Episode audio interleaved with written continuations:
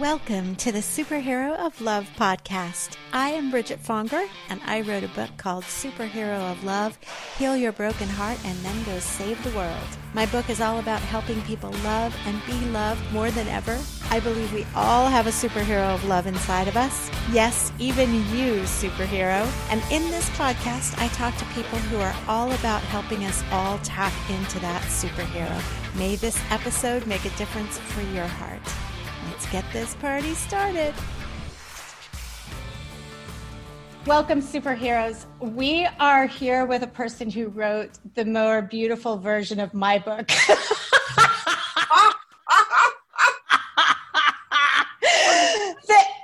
uh, we are going to be talking today to Rebecca Winn, who wrote, it is called 100 Daffodils Finding Beauty grace and meaning when things fall apart. This is her first book, but you would never, ever, ever, ever, ever know that it was her first book. It literally, it seems like uh, your hundredth book, honestly. It is so exquisitely gorgeous. She is a former landscape designer and award winning floral designer also. So let me just say why those two things are important to me. She is now you know she will be an award winning author in no time in nanoseconds. We're in the middle of a quarantine but in in nanoseconds once the the many sparks that are out there right now of all the people that have read it, including me, like once all those little sparks start lighting fires, it's going to be a huge, beautiful, gorgeous, exquisite inferno with little flowers emanating from the fire going up to the heavens. Honestly, it is going to be like wildfire. Just mark my words right now.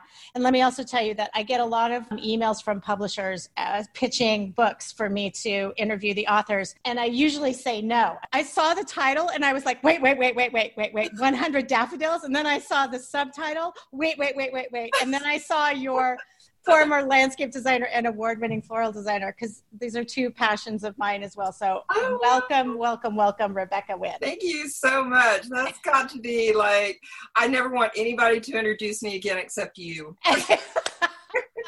Seriously. So uh, she, Rebecca was just telling me the uncanny timing of her book coming out. Her book came out, and I know this thing because my book came out January 1st, 2019, which meant it came out one minute into the new year of 2019. Her book came out on March 24th at 12:01 a.m. and she lives in Dallas right now. She will soon be an LA girl and I can't wait to meet you in person person person. But Dallas is the city where she lives and her city literally went into lockdown 1 minute before her book came out. So, I mean that's just unbelievable. Yep. That the timing of it it's just a pause button because it's going to be as if no time passed though right and this is a book that is going to be handed down in the generations as because this is a timeless book. it is so exquisitely beautiful you guys it's oh my god i already posted about it on facebook i never post about um, podcast interviews before i have them either and i was like oh my god you guys i just because what happens podcast listeners is that that the publisher wasn't getting my emails where I was requesting the PDF of the book. Somehow she just was, it was not, the book wasn't coming. And uh, I need them in PDF format so I can read them fast at the last minute. And so uh, on Sunday evening, I started the book, which was late, and I said, Well, I may have to postpone the podcast, but let me see how much I can read tonight. And I started the book at 7 p.m., and the book is 320 pages long. And at midnight, I had read 290 of the 320 pages. And the only reason I didn't leave the, read the last 30 pages is I felt like I wanted to be really, really sharp, sharp, sharp and re- to read the last 30 and i wanted to savor it's such a sensuous beautiful experience. Thank you for writing this book. And literally nobody needs to read my book. They just need to read your book. It is you are so precious.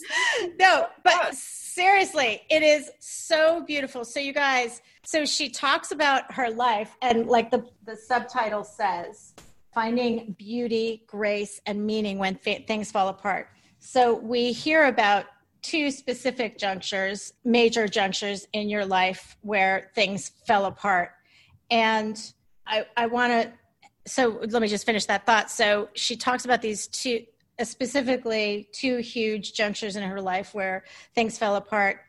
And we get to see how healing nature was for you. So it's inspiring to allow nature to heal our hearts. And this is the Superhero of Love podcast. So, and I'm talking to you because you are clearly in the business of helping us heal our hearts as you healed yours.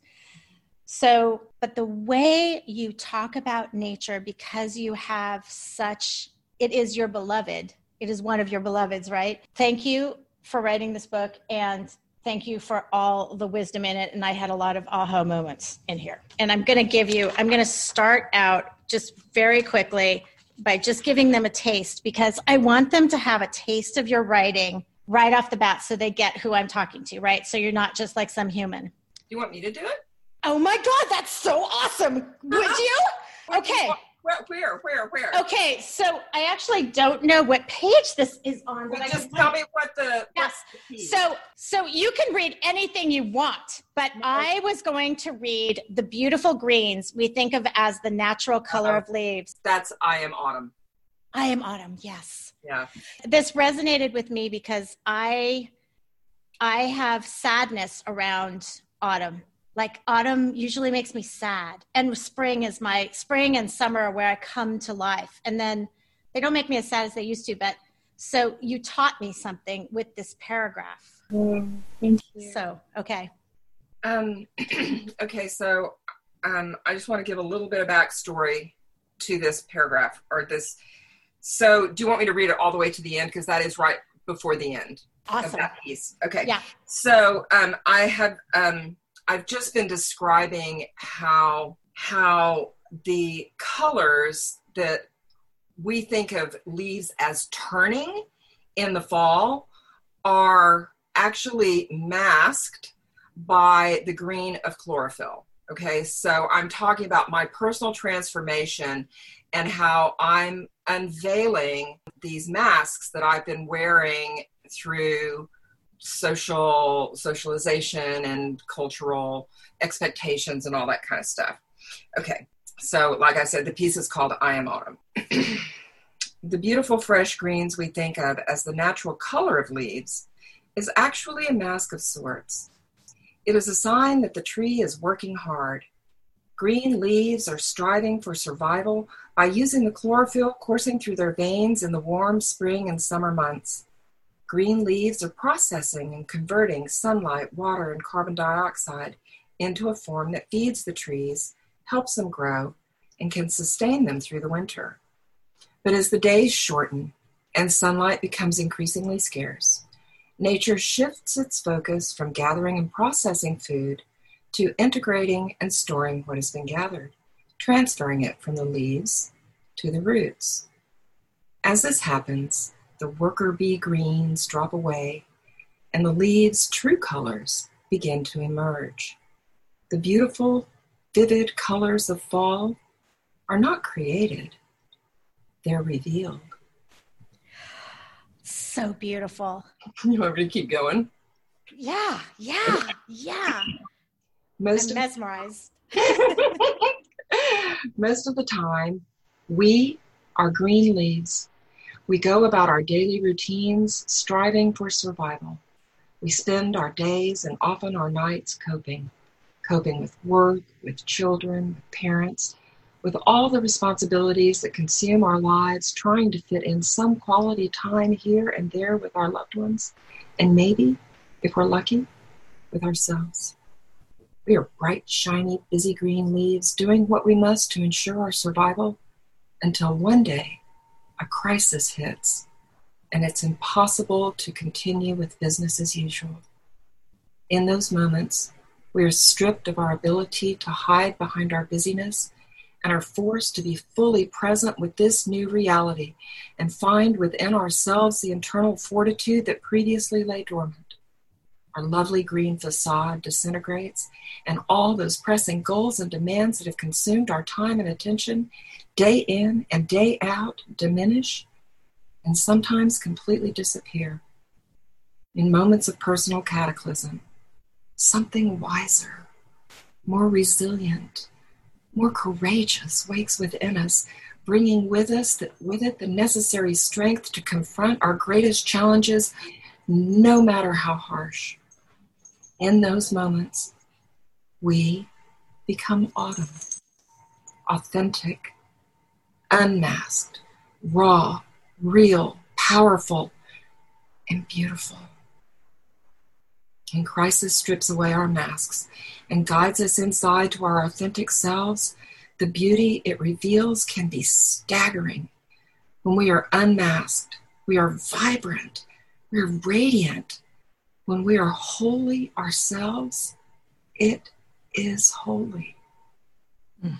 Seasons change, and so do I. And right now, I am autumn. Oh. See, nothing more needs to be said. Everyone just needs to go We're done here. Yes. that was a taster. You see how magnificent it is. End of story.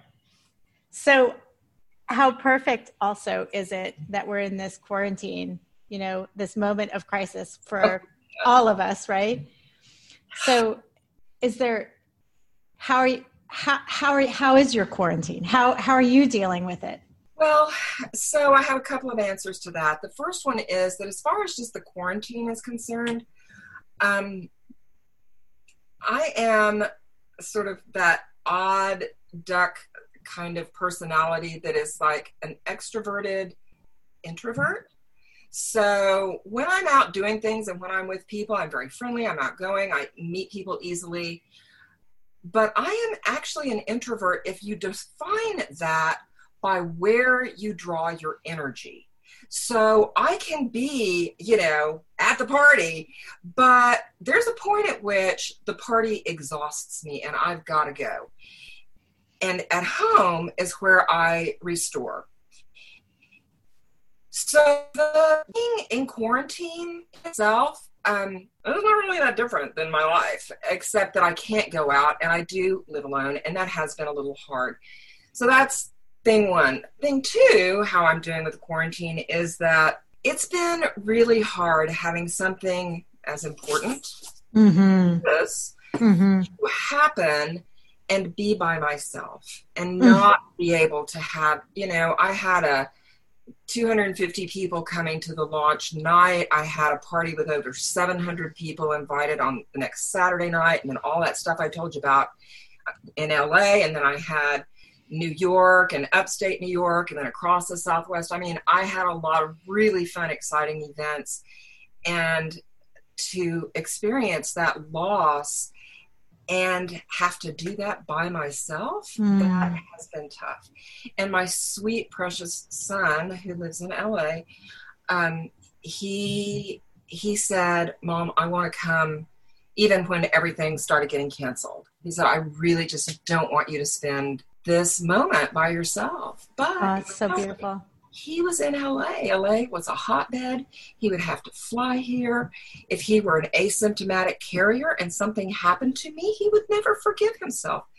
And I said, you know, I just can't let you do that. I can't personally take that risk, and I can't let you take that risk. And mm.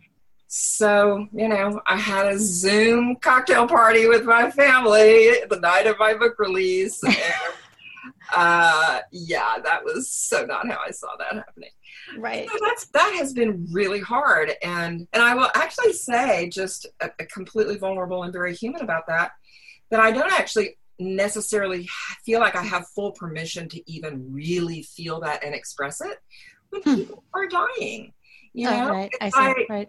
Okay, yeah. Well, you know, your book's been delayed. You'll survive. You know, because people, especially in Dallas, you know, I think more on the coasts, people get what a big deal it is to get a big five publisher and a major, you know, mm-hmm. major book event when you're absolutely zero nobody from Dallas, you know, that they don't even get what a big deal it is. Yeah. Um, so so that's felt like a huge loss. It really has. But, you know, as they say in Hollywood, it's all material. And believe me, this will be in the next book.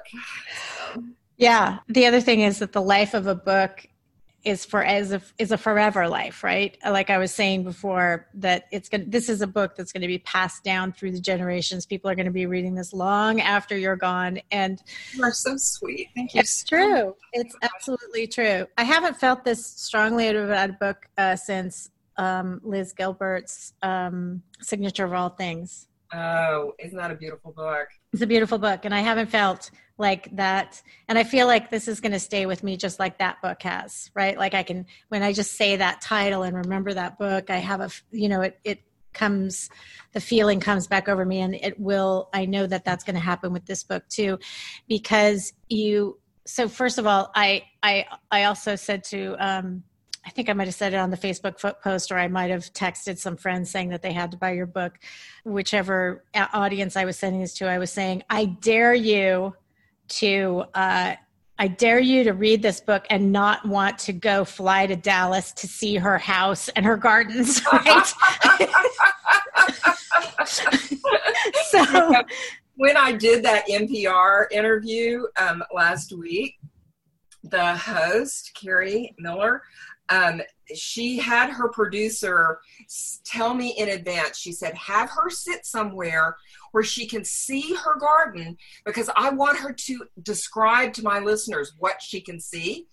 And i was like you know okay well i'm not going to lie you can actually see my garden from every window in my house um, because i designed it that way. But i also sent her on easter my irises peaked and i took a picture of just one segment of irises. I love irises, so I have them all around. But I have this one sweet, and they all peaked on Easter Sunday. And I'm telling you, girl, it looked like Giverny. It was so. Wow. So it's actually on their um, website. Oh, how beautiful! And she said, you know, I want to see your garden. I was like, you know, I would love for you to see my garden. You're welcome to come I think you're gonna. Ha- I think after you move to LA, you're gonna have to set somebody up to give tours of your garden. Seriously, oh my god, it's gonna. It has to be the little um, hundred daffodils uh, uh, museum, right? Oh like, gosh, that wouldn't that be fun? Yes. Can you imagine? I, I mentioned in one of the stories where I have all of these volunteer trees that I have just allowed to do their thing, and there's one in the front that's like super, you know, bendy and it scrapes the driveway. And, and I describe it as, as uh, scraping the driveway and my crotchety neighbor's last nerve. yes, I love that. I have a feeling that the whole like garden tour thing might be a problem with that little little crab lady. Oh crab lady. That's hilarious. Have you given her a copy of these? Maybe you should just leave her a little. Oh no, I guess you can't. Maybe you have to cross out that line. uh, you know what? I I would really invite her not to read my book. I, I you know she, I I irritate her to no end, and it's so odd because um, what you're creating her, beauty. Oh I God. know. I mean, my my my garden has literally been on HGTV. My the front my front garden. Um, but you know, to accomplish that, I've got my crew here a lot, my landscape crew, and that's really what she hates. She doesn't even mm. know me. She doesn't really object to me. What she objects to is that I've always got trucks in front of my house and people working in my yard. And I'm like, you know what? I mean, I don't mean to be immodest, but I have single handedly elevated your property values. Because her house looks like it's been vacant for 10 years. that is hilarious. Oh my God.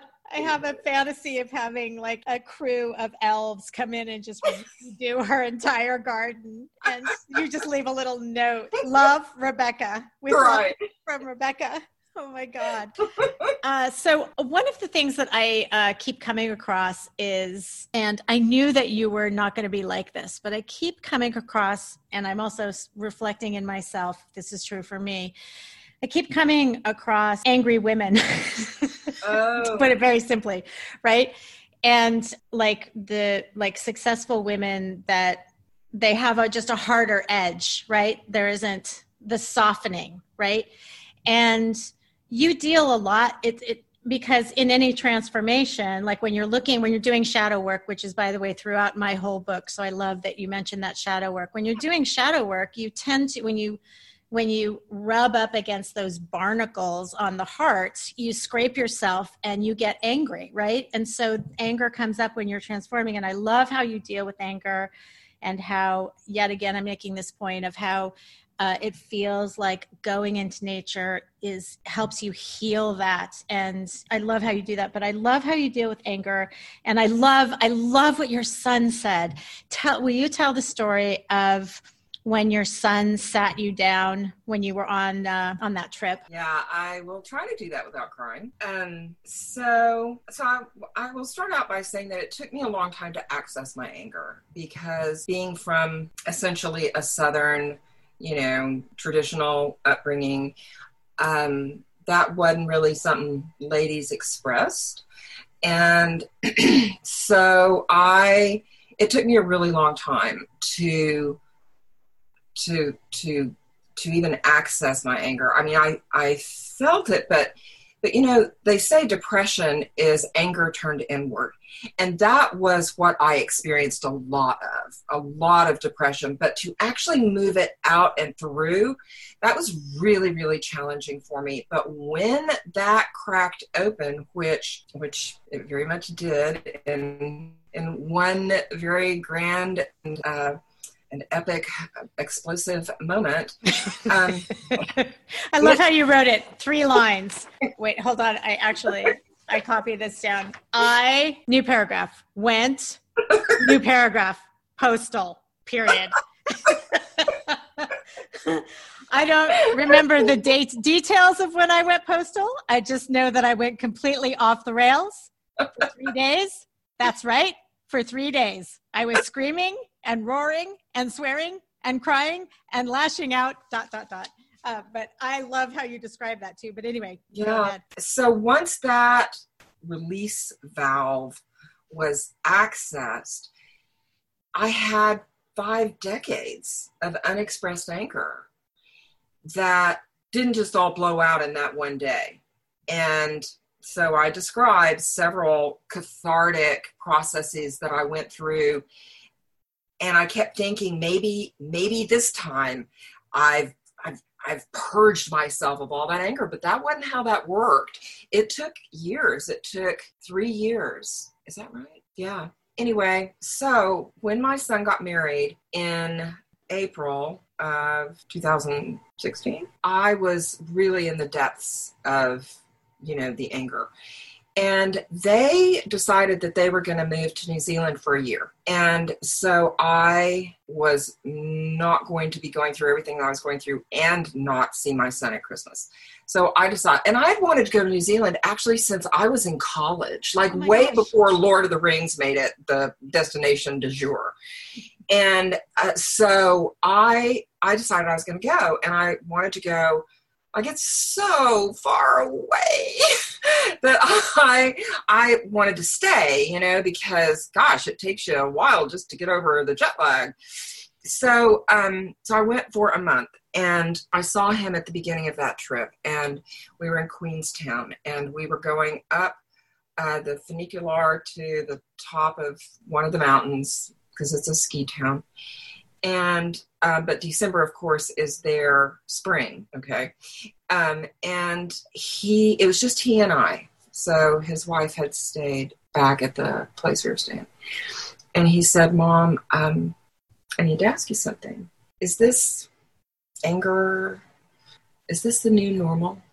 And I said, "I don't know. Mm-hmm. I don't want it to be, but I don't know." Because at that point I had just I had surrendered to the process. Mm. and I didn't have any control over it. And and it was a heartbreaking and terrifying very brief but heartbreaking conversation because you know he said I mean I can handle whatever I need to but but I just need to know. And so what I surmised was you know it's a problem. So I just need to know what I need to be equipped for. So it was really difficult and he then, did it in such a loving way. I love how he did, did it, and it, it's like it, it, like he was sensitive to the fact that it was your process and that it was it was due. And I loved that spark that I, it came out as a spark out of the book for me because we often judge anger as bad and wrong, right? And like I'm judging it as bad and wrong in these, you know, like do we really have to be bitchy to be successful these experiences that i'm having right? Um, and and i'm and, but i am. I'm looking at myself. Am i being bitchy too? And you just whatever. But um, i'm seeing it you know and and always you know in shadow work if you can you're pointing that finger out there then look at what's coming back at you. Right. um, but generally anger is squelched. I know, particularly in the South, but everywhere, right? Like, it's not okay to to go through that healing, and you had to go through that healing yeah. stage. Well, and I'll tell you something else that's kind of interesting, just in terms of the construction of the book. So, so they're they're essays for the most part, or you know, individual pieces that actually started as journal entries.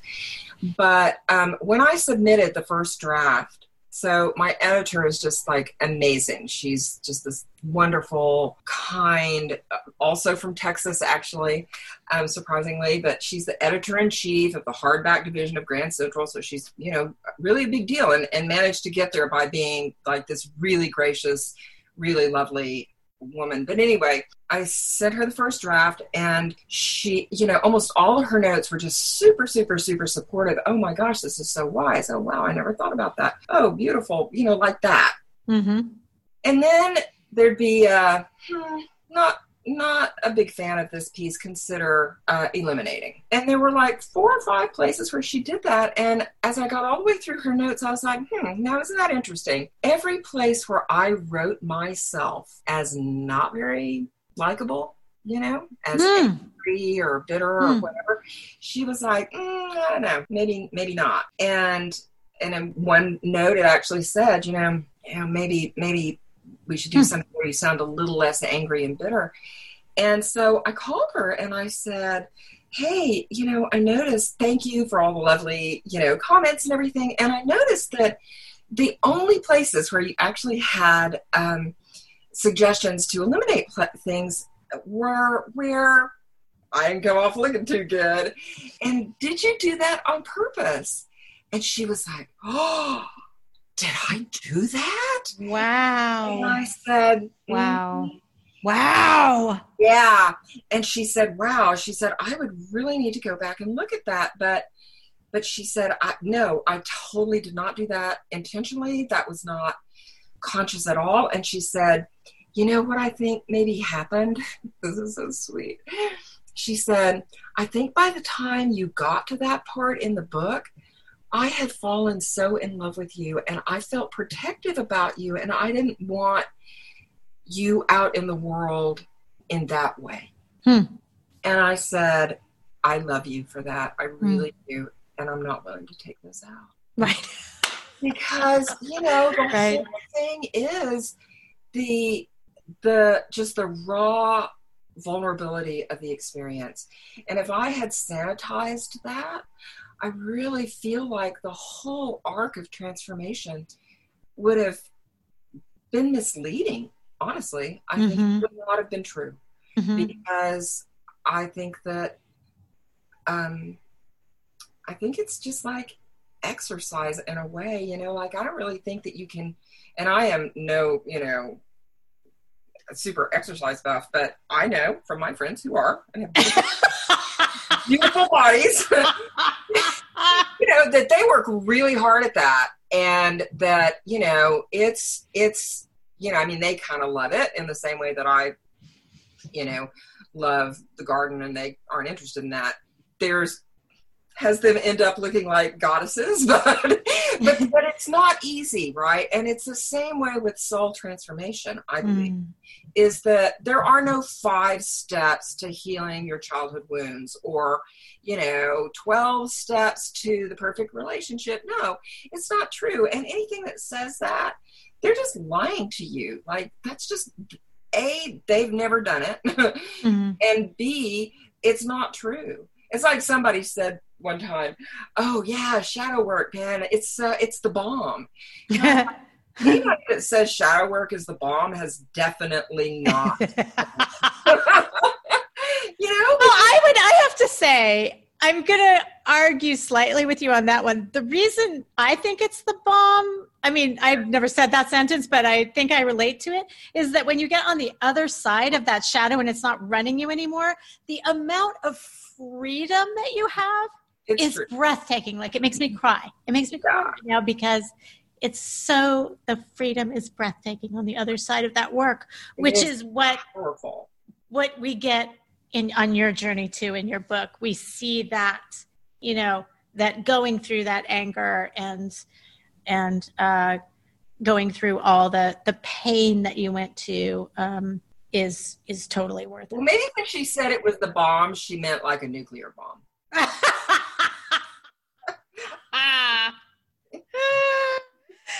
um but i love uh i loved like when you were sitting in that butchered garden right it was in london right No. the holly Uh, no, Was it- that was, was it? actually in Dallas. The, oh it's dallas the, the plane trees that were in London. it's oh okay right i'm so sorry uh No, so sure. so sitting in that butchered garden and you were so do you want to tell that story because this is an anger story too where like which is on the theme of what we're just talking about is when you see it in somebody else like i'm reflecting on on this issue you want right me now. to just read you that? oh that's awesome yeah Dialogue. Hold on. fantastic Um, I believe that that is chocolate carry water, isn't it? yes it is Okay, so I'll just read the little the little dialogue. Um, so I've gone into this garden. It's a courtyard, and I had known for years that it had been planted poorly. The design was good, but the actual plants that they chose, I knew, eventually were going to get too big for the space.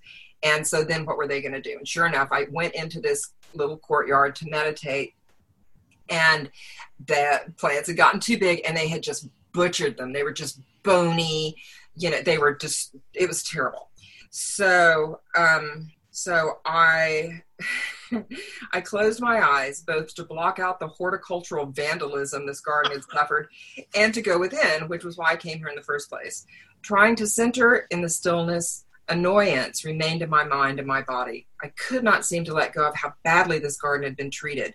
Angry irritating thoughts permeated my mind with an ongoing side chorus of how much better i could have done it I didn't want to sit with this irritation. It was disproportionate to the impact this courtyard should be having on my life.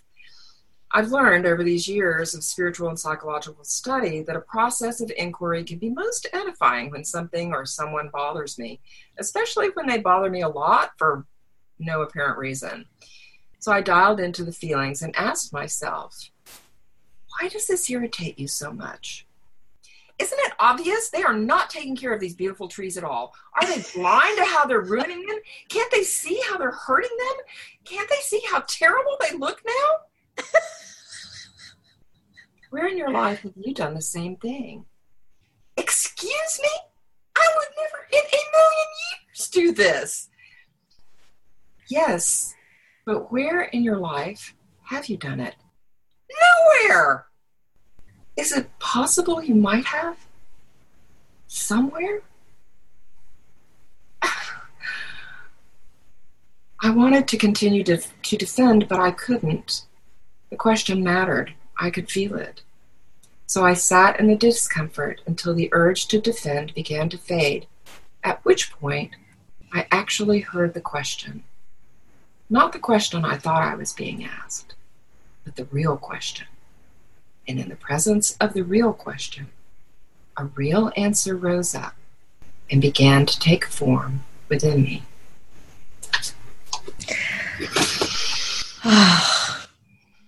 and then we hear about cutting off your own branches and the way that you Self destructive patterns of my life. yeah that we all do we all hack at our beautiful branches for to fit into somebody else's trunk.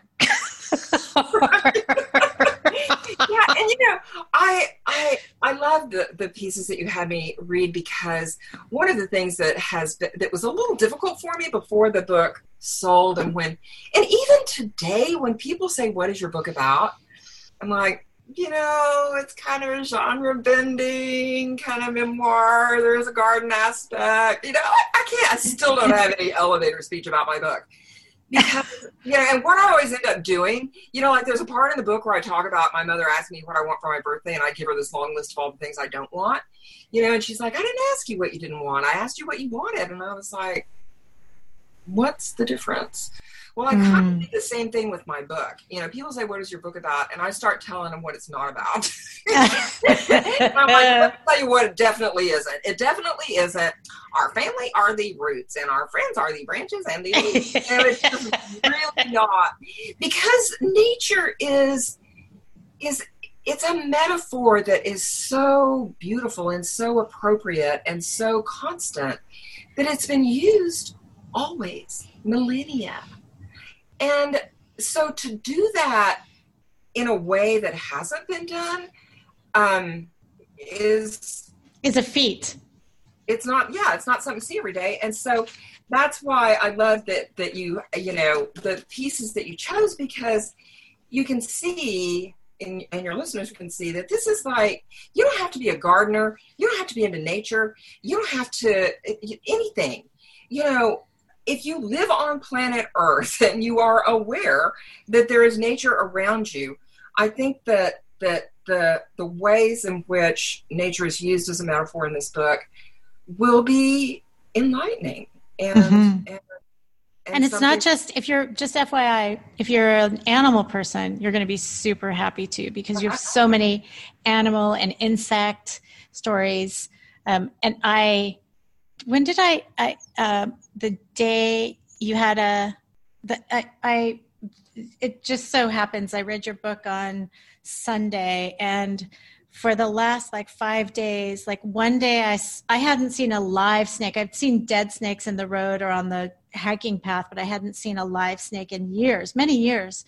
And I saw a little black garter, you know, garter snake one day was slithering away right in front of my dog and then the next day we were on a dog, a dog walk in a different spot and there was this green snake bright green snake and two days in a row and i also had today was the second of these very long conversations with a crow like really really like caw caw caw caw caw caw caw caw caw caw caw caw caw caw like we had a chat like like this whole week, the preceding few days and then the subsequent few days, um, like I've just, I, I just loved how you brought animals into it is my point and how, um, they make us stop, especially, and I love how this quarantine is making everybody appreciate nature more, right? It's but, everywhere, right? It's people like, like good old boys that I, you know, old Texas like high school friend people that I have so little in common with now, and they're they're posting pictures of magnolias blooming in their garden, and I'm like, who are you? but it's amazing, right? It's so great.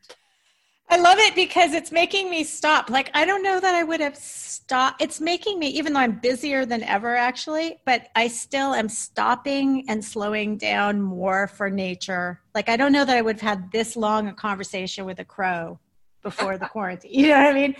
And your book, this it's a perfect quarantine book because uh, it makes you really appreciate even the tiniest baby little spider and and the a friend just rescued a possum yesterday and i thought of you. There's a really great possum story you guys. There's amazing bird stories. Oh my god the red i mean i would have you read a million different things but i do want to have you read one more thing which is the daily fading of flowers which to me is i wanted to talk about faith if we could just talk about one last thing and it's um, this is one of the other things that your book is laced with is to me because you are so entrenched in that metaphor of nature and you are so you are part of nature. Like it's like your garden is just a continuation of you right? And so you are you are a part of it. You are so connected to it. So your faith is like this quiet beautiful natural faith that's in every season right? It's like this just and it and in every nature metaphor i feel like your faith. And so so these you give us these like little they're not breadcrumbs they're little flower petals right that we follow throughout the throughout the book. And to me they're all saying have faith. Have faith. Have faith. The seasons come and go. So this this piece that i and if but if there's another one that you'd rather read that's fine but uh, this one i just loved in terms to me this makes me think of faith. So starting with of course the daily fading of flowers Sure. you want to start? Wherever, whatever you want to. um, okay. Um, well, I uh, previously I was talking about people commenting on some of my floral designs and how you know what a shame it was that so much beauty you know would only last a day or two and i would say oh you know one of the wonderful things about flower arranging is their ephemeral nature and it can't be possessed and it's beauty for beauty's sake and then i'm like yeah, I talk a good game. anybody that knows me well knows that I can attach to things like, you know, like nobody's business. So I talk about how you can't be a gardener without some ability to accept death and loss. And so, so I'll begin where you started. Of course, the daily fading of flowers in the garden is hardly a gut wrenching experience, not only because there's so many, but because we know there will always be more where those came from. We absolutely know this about flowers. Yet, how do we translate that faith into other aspects of our life? How can we look at the steady, seemingly infinite flow and rotation of blossoms in the garden and trust that the void we feel when a person or relationship transitions out of our life will be refilled by a beautiful new one? It won't be the same, of course, but it can be magnificent, rich, and fulfilling in its own right, even better than the ongoing heartbreak we clung to for so long. Maybe irises that are fading and roses that are beginning to bloom, but both are stunning, and sometimes we need to release the iris to be fully present with, and appreciate the rose. It's like trying to enjoy dessert while you're still eating dinner. You can't completely enjoy one while you're still wrapped up in the other. Mm. You want me to go on? You can, if you wish to, yes. Um, the answer to this existential question came to me subtly, for once, while I was at a Christmas Eve service and a Bible story was being read. It began, and so it came to pass. After hearing that phrase countless times from hundreds of Bible stories over the course of my childhood, I suddenly heard it completely anew and realized what it meant. All things come to pass they do not come to stay. Hmm. It goes on. That's the so beautiful. Yes. And I almost said that phrase earlier that everything this too shall pass, right? And which brings us to this nice little coda for this interview, which is about the quarantine, right? This too shall pass. And you will get out, you will have your book tour. People will will celebrate you and uh, this book is going to, like I said, flower fires everywhere. that is the most beautiful image. I wish I knew how to use Photoshop. I would, I would create that. You know, because it's so beautiful. It needs to be my logo. it really is. I talk about this the the uh, mighty flame in our hearts, right? The very where all the purest, most divine love rests in, in the center of our hearts, and we all have a mighty flame, and things either make it grow or they make it dim. And your your book made my mighty flame grow big time, and it's making me cry because it's it's very. I'm so excited for you, and I'm so moved by your work, and I'm so excited about all the people that are going to read it and the heart healing that you're going to spark in people when they read this book. It's so beautiful. I wish really, I could really is. the biggest hug right now. We're doing a virtual Zoom hug. wow.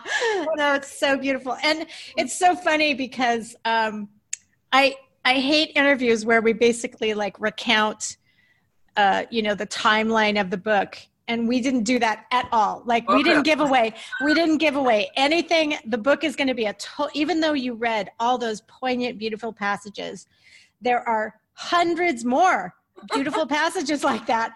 But not only that, but not only that, we didn't give them the through line, right? Like we didn't give them the plot at no. all, which is so great. Know. They right. don't know why I went postal. yes. They don't know anything, so they have to read it, right? So this is such a little uh, little taster for this. So thank you so much for your time. Thank you so oh, much for um, the awesomest. You know, I have to tell you, I had really kind of a rough day today. Oh my gosh. You have been such a light. I just so appreciate it. Oh. You completely shifted my energy and I just um, I can't tell you how much I appreciate that because it really was.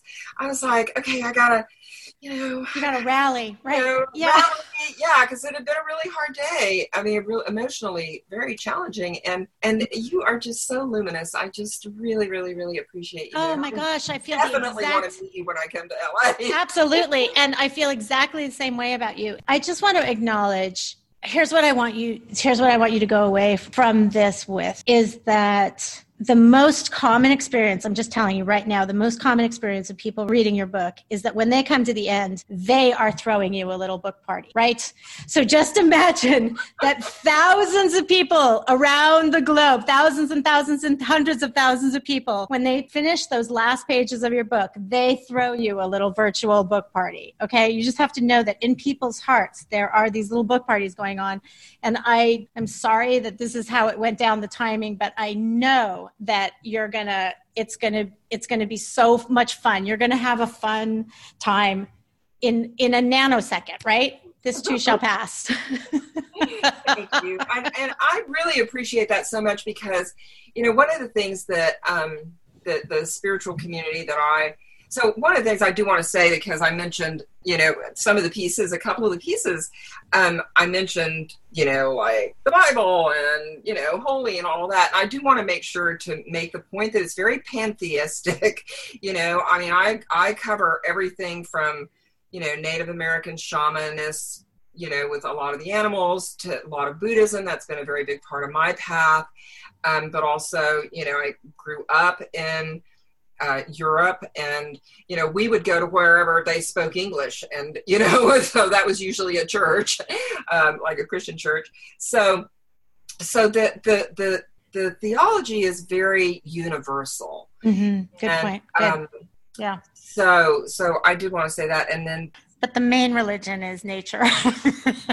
yeah, yeah, so it's the divine. Not really religion. Not really religion. Religion is the wrong but, word. But yeah, but finding the divine in nature and then those messages, the spiritual center that um, go to, they talk about how part of the beauty of spiritual community is that we all have kind of ups and downs in our life experience and, and also in our ability to hold the vision for our own lives. And and that's when someone else can hold the high watch for you is what they call it. And that's what i really feel like you did for me today because oh, wow. i i mean i literally had written an email to a friend of mine earlier like right before i got on with you and said um, you know, I just had the kind of conversation with my agent that really makes me think this is pointless. This is not salvageable. Oh, and, oh my gosh. And then you came along. Oh okay? my gosh. Like just like it's this. so salvageable. There's no, there's nothing there's no cell there's no uh there's no debris. There's no uh there's no death here. There's no there's no decay. There's nothing to salvage. It's only growing, right? It's like Uh, it's like a garden that has just been finished you know like at versailles or something right? Like like they created the garden and then they opened the gardens to the public at versailles right? Like that's what i feel like. It's this your your your your book is this beautiful castle and it's you've you've created the beautiful castle and the immaculate garden around it. And it's just the opening was delayed and then the doors are going to open and throngs of people are going to come in but there was nothing that happened to that garden it's just been sitting there waiting the flowers are just waiting to entertain everybody and i mean and you know um, i meant to uh, swing back around to that point that you made, which is so uh, appropriate here, which is when you said that your um, your irises peaked on Easter. Yeah. If you don't take that as a sign about your book, I don't know what I'm going to do with you because that is right the resurrection. There, you know, it's but again, there's nothing to salvage and there's no death. It's just the irises in full bloom that are surrounding the castle of your book will remain at their peak until each and every person comes through that gate. Well, so I just really want you to know that um, that you made a huge difference in my life, and I appreciate that I've been able to reciprocate that with my book for you because absolutely. um, because I know that you you you didn't interview me today because I was going to be down and and you were going to make me feel better, but like, I mean, really and truly, like you just can't even imagine the shift that just happened because of you. So, oh my gosh. Well, I that is yes, I I owe you like a thousand more of those. So if you're ever down, just give me a call because I owe you one thousand more. All right. anything, but I am going to keep your phone number because I want to stay in touch. Absolutely, absolutely. If you don't, if I if if I hear you're in LA and I don't get to meet you, I'm going to be so heartbroken, and I'm going to have to read your book again happen. to heal my heart. it will not happen. You will, as I will absolutely let you know when I'm coming. I promise. okay. All right. Congratulations on your book. Thank and you. I look forward to meeting you for reals. Me too. Thank you, superheroes, for joining Rebecca and I today for what was our 100th episode of the Superhero of Love podcast. If you've been listening for a long time, thank you, thank you, thank you for supporting us. Um, and if you like the podcast or you love the podcast, please go rate and review it, tell your friends about it, subscribe to it, spread the love. And if you love what you heard today from Rebecca Winn, please go find her at RebeccaWinn.com. Please go find her book wherever you get your books. I highly encourage you to support your local independent booksellers. They need our love more than ever. Um, so find Rebecca. And how amazing is it that episode 100 was spent with beloved Rebecca Winn's book, 100 Daffodils? Wow. Have a great day, superhero.